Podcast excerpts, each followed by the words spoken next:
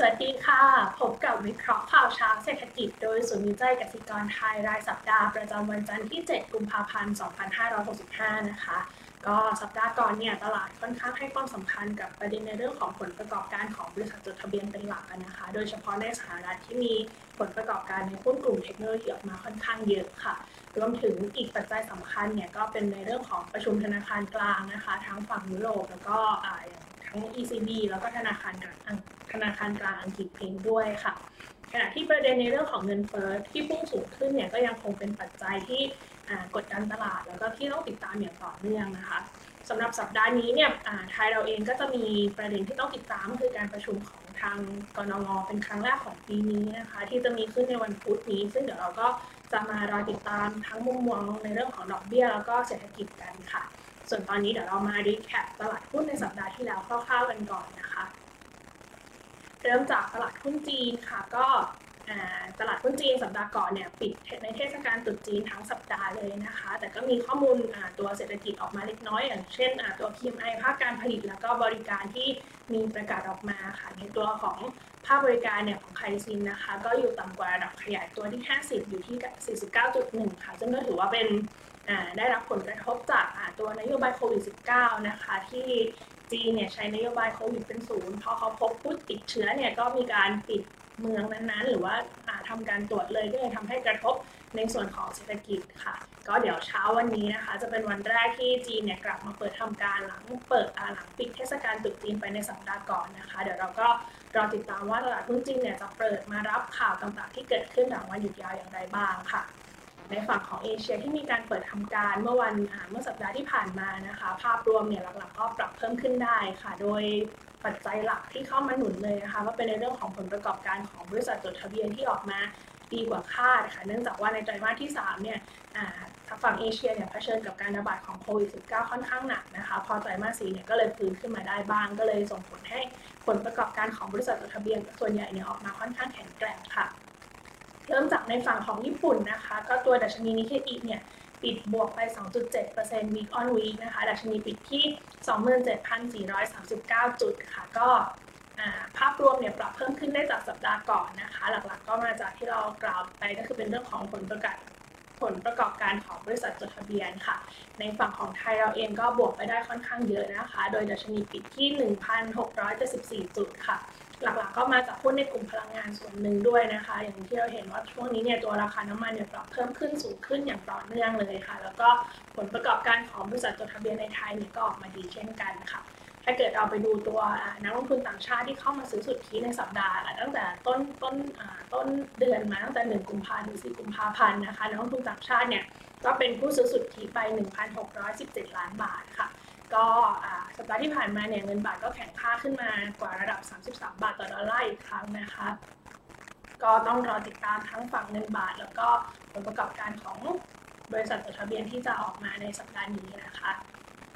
ในฝั่งของตะวันตกค่ะตลาดหุ้นยุโรปสัปดาห์ที่แล้วเนี่ยปรับตัวลงลงไปนะคะดัชนีปิดไปที่ 462 จุดค่ะ ก็จริงๆแล้วเนี่ยในช่วงต้นสัปดาห์เนี่ยตลาดหุ้นยุโรปเนี่ยเคลื่อนไหวอยู่ในแดนบวกนะคะ จากผลประกอบการของบริษัทจดทะเบียนที่ออกมาค่อนข้างแข็งแกร่ง แต่ว่าหลังมีการประชุมของธนาคารกลางยุโรป ECB เนี่ยกับตัว BOE ธนาคารกลางอังกฤษนะคะ ที่ผลออกมาเนี่ย มีแนวโน้มที่ค่อนข้างจะคุมเข้มนโยบายทางการเงินมากยิ่งขึ้นเนี่ยนะคะ ก็เลยทำให้ไปกดดันตัวตลาดหุ้นยุโรปในช่วงท้ายสัปดาห์ทำให้ตัวดัชนีตัวยูโรสต็อก600 เนี่ยปรับร่วงลงไปในสัปดาห์ก่อนค่ะ ในฝั่งของตลาดหุ้นสหรัฐนะคะ ดัชนีเนี่ยสัปดาห์ก่อนสามารถปิดเพิ่มขึ้นได้ทั้ง 3 ดัชนีเลยค่ะ ก็เป็นสัปดาห์ที่ 2 ติดต่อกันแล้วนะคะ ที่ตลาดหุ้นสหรัฐเนี่ยปรับตัวเพิ่มขึ้นรายสัปดาห์ค่ะ ก็จริงๆ สัปดาห์ที่ผ่านมาตลาดหุ้นสหรัฐเนี่ยก็คล้ายกับทางฝั่งเอเชียนะคะที่ให้ความสนใจกับทางผลประกอบการของบริษัทจดทะเบียนเป็นหลักค่ะ ซึ่งส่วนใหญ่สัปดาห์ก่อนเนี่ยเป็นหุ้นในกลุ่มเทคนะคะ ซึ่งก็ออกมาค่อนข้างดีค่ะ ยกเว้นตัวบริษัทแม่ของ Facebook นะคะที่ออกมาปรับตัวลดลงก็เลยไปกดดันดัชนีช่วงช่วงกลางกลางสัปดาห์แต่สุดท้ายเนี่ยก็ปรับเพิ่มขึ้นมาได้ สุดท้ายเนี่ยทั้งดัชนีก็ปรับเพิ่มขึ้นมาได้ในช่วงท้ายสัปดาห์นะคะ แล้วก็ หุ้นกลุ่มธนาคารในช่วงนี้เนี่ยก็ยังได้รับปัจจัยหนุนเพิ่มเติมจากอัตราผลตอบแทนพันธบัตรรัฐบาลอายุ 10 ปีของสหรัฐเนี่ยที่พุ่งสูงขึ้นค่อนข้างเยอะนะคะก็เลยไปช่วยหนุนตัวตลาดหุ้นสหรัฐเมื่อสัปดาห์ก่อนค่ะ แต่อย่างไรก็ตามนะคะ เราก็จะเห็นว่าตลาดหุ้นสหรัฐเนี่ยอาจจะไม่ได้ไม่ได้ปรับร้อนแรงเหมือนในปีก่อนนะคะ เพราะก็ยังมีความกังวลมีความไม่แน่นอนเกี่ยวกับการปรับขึ้นอัตราดอกเบี้ยของเฟดด้วย แล้วก็ เงินเฟ้อที่พุ่งสูงขึ้นอย่างค่อนข้างมากนะคะตั้งแต่ต้นปีตั้งแต่ปีที่แล้วเป็นต้นมาค่ะ ในส่วนของผลประกอบการของบริษัทจดทะเบียนเนี่ยก็ตอนนี้มีบริษัทมากกว่า 36%นะคะใน S&P 500 ที่ได้มีการรายงานผลประกอบการในไตรมาส 4 ออกมาแล้ว ก็เกือบ 80%ในจำนวนทั้งหมดที่มีรายงานออกมาเนี่ยก็รายงานออกมาดีกว่าคาดการณ์นะคะ ในฝั่งของสินค้าโภคภัณฑ์ค่ะ ตัวราคาทองคำในสัปดาห์ก่อนปรับเพิ่มขึ้นมาได้นะคะ ตอนนี้อยู่เหนือระดับ 1,800 ดอลลาร์ต่อออนซ์ค่ะ โดยอยู่ที่ 1,807 ดอลลาร์ต่อออนซ์ค่ะ ก็สัปดาห์ที่ผ่านมานะคะ ก็ทองคำเนี่ยถือว่าปรับตัวขึ้นรายสัปดาห์เนี่ยมากที่สุดนับตั้งแต่กลางเดือนพฤศจิกายน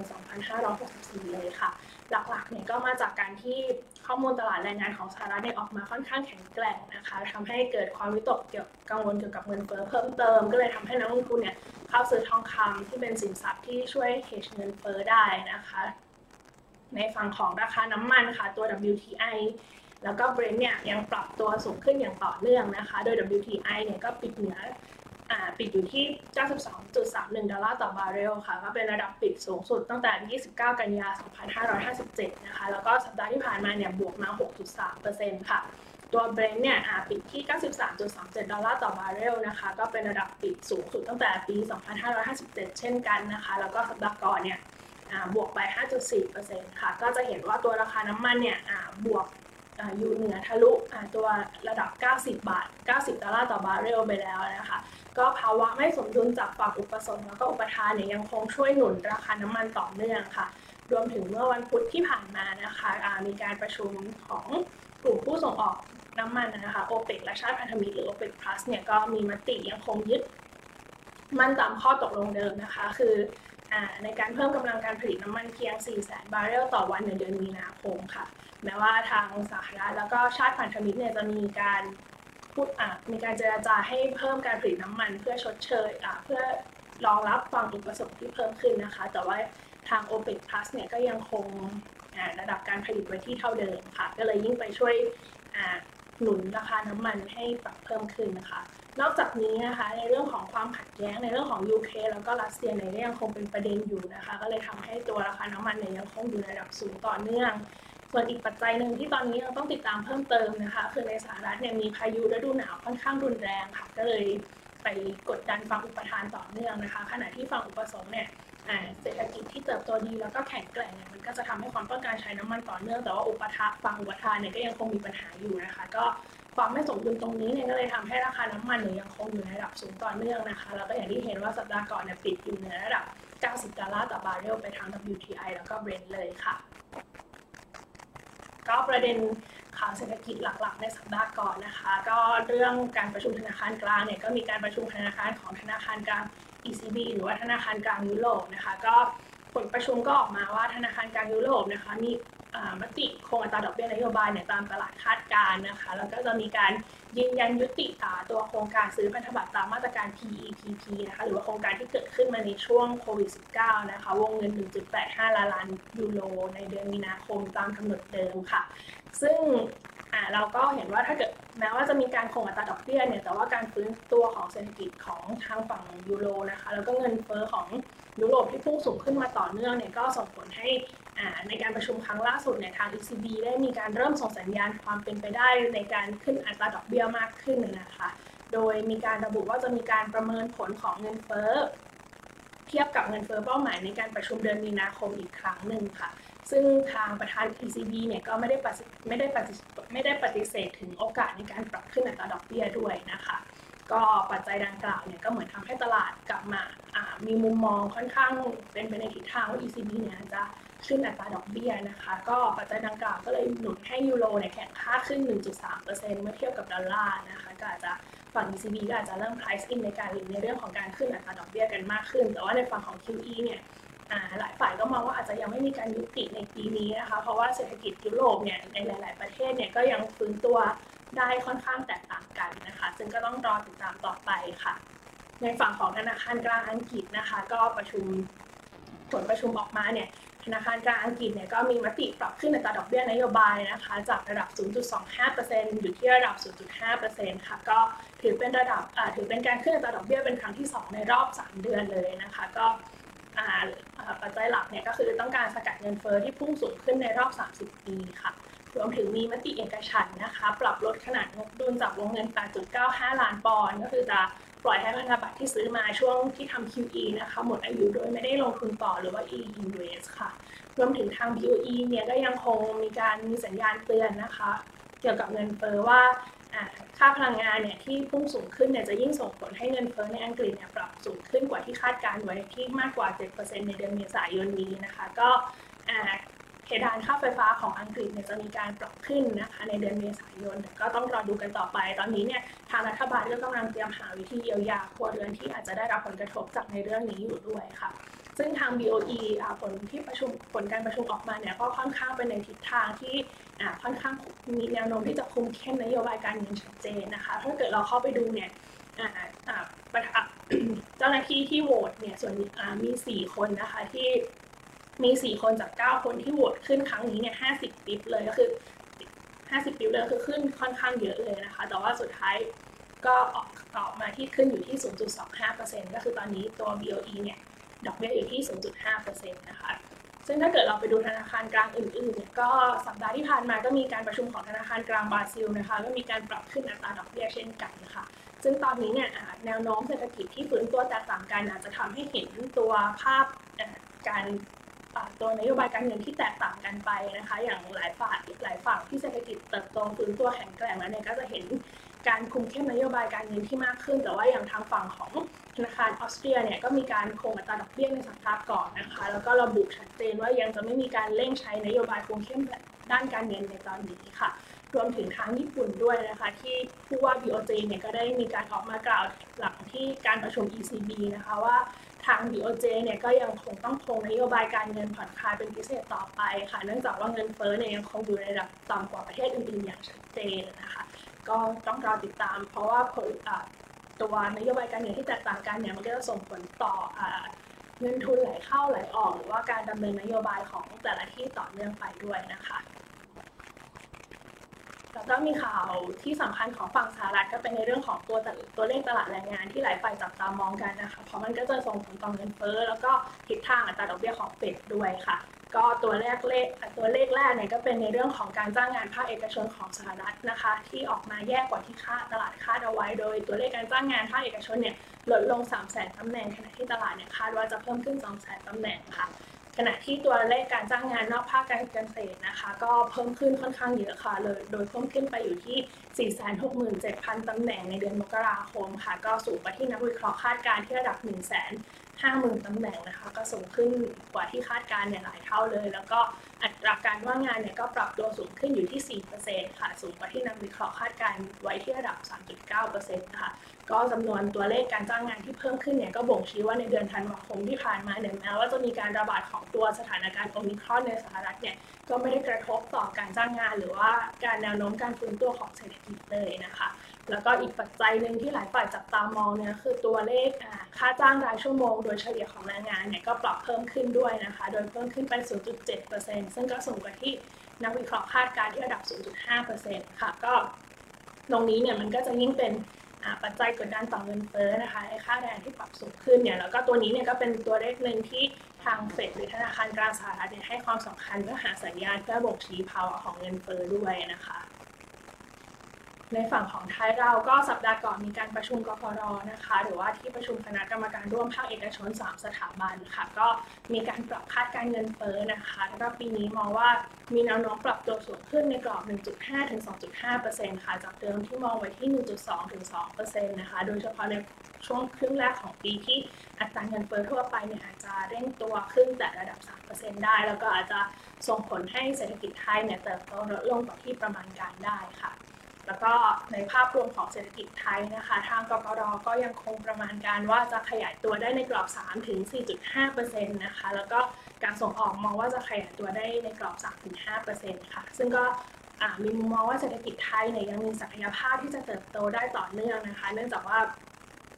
ถ้าเกิดเนื่องจากว่ามีการบริหารจัดการเรื่องโอมิคอนได้อย่างมีประสิทธิภาพ แล้วก็ไม่ได้มีมาตรการคุมเข้มล็อกดาวน์ใดๆค่ะ ก็จะเห็นว่าตอนนี้เนี่ยที่สิ่งที่หลายฝ่าย กังวลกันเนี่ยก็เหมือนกับในต่างประเทศนะคะ คือว่าความเสี่ยงหลักๆเนี่ยสิ่งที่กังวลเนี่ยก็ยังคงเป็นในเรื่องของเงินเฟ้อที่เร่งตัวขึ้นนะคะ ทั้งจากในปัจจัยในเรื่องของราคาน้ำมันเองแล้วก็ปัจจัยต่อเนื่องมาอย่างเรื่องตัวปัญหาในเรื่องของการใน supply disruption นะคะ ก็เลยก็ยังเป็นปัจจัยที่น่ากังวลอยู่ ซึ่งเมื่อวันศุกร์ที่ผ่านมาเนี่ย ทยเราก็มีการประกาศตัวเลขเงินเฟ้อที่เพิ่มขึ้นมากกว่าคาดด้วยนะคะ ก็ตัวดัชนีราคาผู้บริโภคทั่วไปของไทยหรือว่า CPI เนี่ยตัวเงินเฟ้อในเดือนมกราคมปีปีนี้นะคะ ก็ประกาศครั้งแรกของปีเนี่ยก็เพิ่มขึ้น 3.23% year on year ค่ะ ก็สูงกว่าที่ตลาดคาดการที่ 2.4%นะคะ แล้วก็สูงกว่าในเดือนก่อนเนี่ยที่ 2.17%ค่ะ ขณะที่ตัวเงินเฟ้อพื้นฐานหรือว่า core CPI เนี่ยนะคะ เมื่อหักราคาอาหารสดแล้วก็ พลังงานออกเนี่ยก็เพิ่มขึ้น 0.52% year on year ค่ะ ก็ปัจจัยหลักๆที่เข้ามาทำให้เงินเฟ้อเร่งตัวสูงขึ้นนะคะ ก็เป็นในเรื่องของราคาพลังงาน แล้วก็อาหารสดเป็นหลักค่ะ ซึ่งตรงนี้เนี่ยมันเป็นค่าใช้จ่ายที่จะส่งผลกระทบต่อภาคครัวเรือนต่อเนื่องนะคะ ก็ต้องรอติดตามกันต่อไปค่ะ แล้วก็ภาครัฐเนี่ยก็ยังคงติดตามสถานการณ์อย่างใกล้ชิดด้วยนะคะ แล้วก็ ถ้าเกิดเราเทียบเงินเฟ้อตรงนี้ที่ปรับเพิ่มขึ้นเนี่ยทางภาครัฐก็มองว่ายังคงอยู่ในระดับที่ต่ำกว่าเมื่อเทียบกับในต่างประเทศนะคะ แต่ว่าจริงแล้วสาเหตุหลักในการเกิดเงินเฟ้อเนี่ยก็ต่างกันไปด้วย ซึ่งเดี๋ยวเราก็ต้องติดตามกันต่อไปนะคะ ก็ภาครัฐเนี่ยล่าสุดก็ได้มีอย่างที่เราเห็นกันนะคะ ก็ได้มีการออกมาตรการมาเพื่อบรรเทาค่าใช้จ่ายที่ปรับสูงขึ้นของครัวเรือนนะคะ ก็ล่าสุดที่มีการออกมาตรการนี้คนละครึ่งออกมาเร็วขึ้นนะคะ ก็มีการพูดถึงว่าโครงการนี้เนี่ยเป็นโครงการที่ช่วยเหลือประชาชนได้ค่อนข้างเยอะ แล้วก็ค่อนข้างเป็นโครงการที่ค่อนข้างประสบความสำเร็จนะคะ ก็ล่าสุดมีรายงานออกมาว่ามีประชาชนที่กดยืนยันสิทธิ์เข้าร่วมโครงการคนละครึ่งระยะที่ 4 แล้วเนี่ยจำนวน 22.62 ล้านรายนะคะจากจำนวนผู้ใช้โครงการคนละครึ่งในระยะที่ 3 เนี่ยที่ 26.35 ล้านคนค่ะ ซึ่งก็มีผู้ประกอบการรายใหม่ที่เข้าร่วมเพิ่มขึ้นด้วยนะคะ ซึ่งตอนนี้เนี่ยไอ้วงเงินคนละครึ่งตอนปัจจุบันนี้เนี่ยอยู่ที่ 1,200 บาทนะคะ ซึ่งล่าสุดในทางประธานคณะกรรมประธานกรรมการสภาหอการค้าแห่งประเทศไทยเนี่ยก็มีการเจรจาเกี่ยวกับมาตรการกระตุ้นกำลังซื้อเพิ่มเติมด้วยนะคะ โดยเฉพาะการขยายเวลาตัวโครงการช็อปที่มีคืนที่เริ่มตั้งแต่ต้นปีนะคะแล้วจะสิ้นสุดวันที่ 15 กุมภาพันธ์นี้แล้วเนี่ย อาจจะมีการขยายเวลาออกไปนะคะ เนื่องจากเขามองว่าโครงการเนี่ยเริ่มช้า แล้วก็ระยะเวลาน้อยทำให้ยอดการใช้จ่ายในปัจจุบันเนี่ยยังคงค่อนข้างน้อยอยู่นะคะ แล้วก็มีการจะเสนอเพิ่มวงเงินโครงการคนละครึ่งด้วยที่กล่าวไปว่าปัจจุบันเนี่ยวงเงินอยู่ที่ 1,200 บาท ก็มองว่าอาจจะยังน้อยเกินไป อาจจะต้องกลับมาให้เป็นวงเงิน 1,500 บาทเหมือนเดิมนะคะ เพราะว่าโครงการนี้เนี่ยเป็นโครงการที่กระตุ้นค่าใช้จ่ายได้กระตุ้นการใช้จ่ายได้จริงค่ะ ก็ซึ่งเป็นก็เป็นปัจจัยที่ต้องติดตามกันต่อไปนะคะ ก็สำหรับในสัปดาห์นี้เนี่ยภาพรวมแล้วนะคะ ตลาดหุ้นก็น่าจะยังคงให้ความสนใจกับการประกาศผลประกอบการของบริษัทจดทะเบียนอย่างต่อเนื่องนะคะแล้วมีจะมีผลต่อตลาดหุ้นค่อนข้างเยอะรวมถึงประเด็นในเรื่องของการดำเนินนโยบายการของธนาคารกลางหลักๆทั่วโลกด้วยนะคะก็จับตามองทั้งตัวเลขเศรษฐกิจต่างๆ ที่จะประกาศออกมารวมถึงคอมเมนต์ของประธานธนาคารกลางของ จ้าหน้าที่ของธนาคารกลางต่างๆนะคะ ก็สัปดาห์นี้จะมีประชุมของนโยบายการเงินของไทยเป็นครั้งแรกของปีด้วยนะคะ ก็คอนเซนแซสในตอนนี้เนี่ยก็มีแนวโน้มที่จะคงอัตราดอกเบี้ยค่ะ แล้วก็ยังคงต้องรอติดตามมุมมองต่อภาพเศรษฐกิจนะคะ หลังมีการระบาดของตัวโอมิครอนแล้วก็ตัวเลขเงินเฟ้อในในเดือนมกราคมที่พุ่งสูงขึ้นรวมถึงพวกราคาน้ำมันนะคะ อาหารที่ปรับสูงขึ้นนะคะ ว่าจะมีผลกระทบจะส่งผลกระทบต่อภาพเศรษฐกิจอย่างไรค่ะ แล้วก็ในวันเดียวกันนะคะ ที่มีการประชุมกันงในวันพุธเนี่ยก็จะมีการประชุมของธนาคารกลางอินเดียด้วยค่ะสำหรับตัวเลขเศรษฐกิจอื่นๆในต่างประเทศนะคะ ที่ต้องจับตามองสำคัญเนี่ยก็เป็นในเรื่องของตัวเงินเฟ้อของสหรัฐที่จะมีการประกาศออกมานะคะ ของเดือนมกราคมก็ตลาดคาดการณ์ที่ 7.3%ค่ะจาก 7%ในเดือนก่อนนะคะ ก็เพื่ออมองเพื่อเมื่อ ดูทิศทางเกี่ยวกับการขึ้นอัตราดอกเบี้ยต่อเนื่องนะคะ แล้วก็จะมีถ้อยแถลงของประธานเฟดสาขาต่างๆ ที่จะประกาศออกมาที่จะมีการออกมาคอมเมนต์ด้วยนะคะ โดยเฉพาะในวันพุธนี่จะมีประธานเฟดที่ไม่ได้คอมเมนต์เกี่ยวกับเรื่องดอกเบี้ยเนี่ยมาตั้งแต่ในเดือนตุลาคมแล้วนะคะ จะมีการออกมาพูดถึงด้วย ก็ต้องนักลงทุนเนี่ยอาจจะจับจับตามองตรงนี้คนนี้เนี่ยค่อนข้างเยอะนะคะ ว่าเขาจะมีทิศทางหรือมีมุมมองต่างหรือเหมือนกับคนหลาย ๆ คนที่ออกมาพูดในช่วงก่อนหน้านี้อย่างไรบ้างค่ะ ก็สถานการณ์ในเรื่องของฝั่งยูเครนกับรัสเซียเนี่ยก็ยังคงเป็นปัจจัยที่ต้องติดตามต่อเนื่องนะคะ เพราะว่าจะมีผลต่อราคาน้ำมันแก๊สธรรมชาติต่างๆ ด้วยแล้วมันก็จะต่อเนื่องไปอย่างเงินเฟ้อเช่นเดียวกันนะคะ ก็เป็นปัจจัยที่ต้องติดตามค่ะสำหรับในไทยเรานะคะ นอกจากประชุมกรงงแล้วเนี่ยก็ต้องรอติดตามสถานการณ์การระบาดของโอมิครอนค่ะ ที่ล่าสุดเนี่ยจำนวนผู้ติดเชื้อรายวันเนี่ยก็เร่งสูงขึ้นอยู่เหนือระดับหนึ่งหมื่นเนี่ยมาเป็นวันนี้เนี่ยเป็นวันที่3ติดต่อกันแล้วนะคะ รวมถึงตอนนี้เนี่ยมันมีสายพันธุ์โอมิครอนสายพันธุ์ BA.2 ที่หลายฝ่ายมองว่าติดง่าย แล้วก็แพร่เร็วกว่าตัวโอมิครอนธรรมดานะคะ ก็ต้องรอติดตามกันต่อเนื่องค่ะรวมถึงในส่วนของกรอบการเคลื่อนไหวของเงินบาทในสัปดาห์นี้นะคะ ในวันที่ 7 ถึง 11 กุมภาพันธ์เนี่ยก็คาดว่าจะอยู่ในกรอบ 32.7 ถึง 33.4 บาทต่อดอลลาร์ค่ะ หลังจากวันศุกร์ เงินบาทปิดตลาดไปที่ 32.96 เมื่อเทียบกับระดับ 33.36 บาทต่อดอลลาร์ในวันศุกร์ที่ 28 มกราคมที่ผ่านมานะคะและนั่นก็คือทั้งหมดของประเด็นข่าวเศรษฐกิจที่เรานำมาฝากกันในวันนี้ค่ะ ทุกท่านสามารถติดตามวิเคราะห์ข่าวเช้าเศรษฐกิจกับเราได้ทุกวันจันทร์นะคะ ประจำสัปดาห์สำหรับในวันนี้ สวัสดีค่ะ